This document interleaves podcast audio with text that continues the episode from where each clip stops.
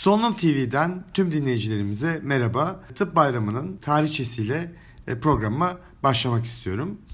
14 Mart 1827'de 2. Mahmut döneminde Hekimbaşı Mustafa Behçet'in önerisiyle ilk cerrahanenin Tıphane-i Amire ve Cerrahane-i Amire adıyla kurulması Türkiye'de modern tıp eğitiminin başladığı gün olarak kabul edilmektedir.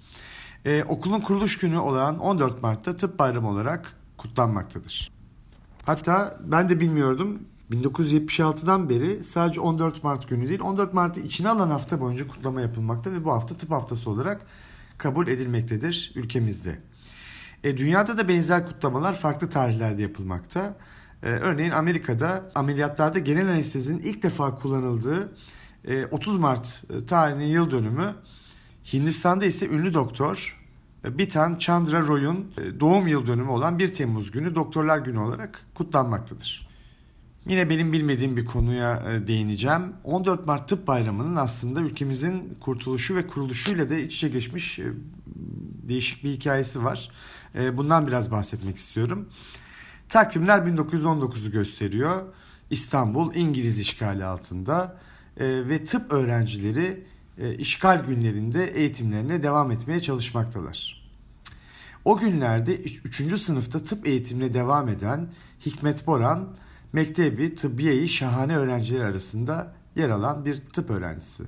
14 Mart 1919'da tıp öğrencileri Hikmet Boran önderliğinde üniversitenin kuruluş yıl dönümünü e, kutlamak için toplanıyorlar. Ve ardından işgale karşı tarihi fakülte binasının direkleri arasında Türk bayrağını asıyorlar. İşgal güçleri protestoyu engellemeye çalışsalar da tıp öğrencilerini durduramıyorlar. Onlara devrin ünlü doktorları da e, bu protestolarında destek veriyor. İşte tıp öğrencilerinin kararlılıkları ve vatanseverlikleri sayesinde e, bu işgal günlerinde İstanbul semalarında dalgalanan Türk bayrakları bir umut ışığı gibi parlıyor. Yani e, tıp bayramının aslında 14 Mart olmasının iki anlamı var. Birincisi biraz önce bahsettiğim gibi Türkiye'de modern tıp eğitiminin başladığı gün 14 Mart e, ama onun kadar anlamlı ve önemli olan da e, İstanbul'un işgal altındaki İstanbul'da direniş gösteren e, tıp öğrencilerinin e, bu direnişi yaptığı günde 14 Mart. Bu iki günde 14 Mart'ın ne kadar önemli olduğunu sembolize ediyor bizlere. Sonradan bu e, başkaldırıyı başlatan tıp öğrencilerinin sembolü haline gelen Hikmet Boran tıp eğitimini yarıda bırakarak Kurtuluş Savaşı'na katılıyor. E, sonradan Sivas Kongresi'ne tıbbiyeleri temsilen e, yine katılım yapıyor. E, ve e, Mustafa Kemal'e, e, Mustafa Kemal Atatürk'e e, bu kongrede Türk milletinin başka bir ülkenin mandasına girmesini kabul edilemeyeceğini e, desteklediğini söylüyor. Ve e, bu da Atatürk'ü çok etkiliyor. Takdirini kazanıyor Atatürk'ün Hikmet Boran. Yine 1940'ta gönüllü olarak Sarıkamış'a doğu hizmetine gidiyor ama orada e, tüberküloza yakalanıyor ve hayatını kaybediyor. Böyle dramatik de bir hikayesi var. E, yine bu günlerin sembol haline gelen e, tıp öğrencisi Hikmet Boran'ın.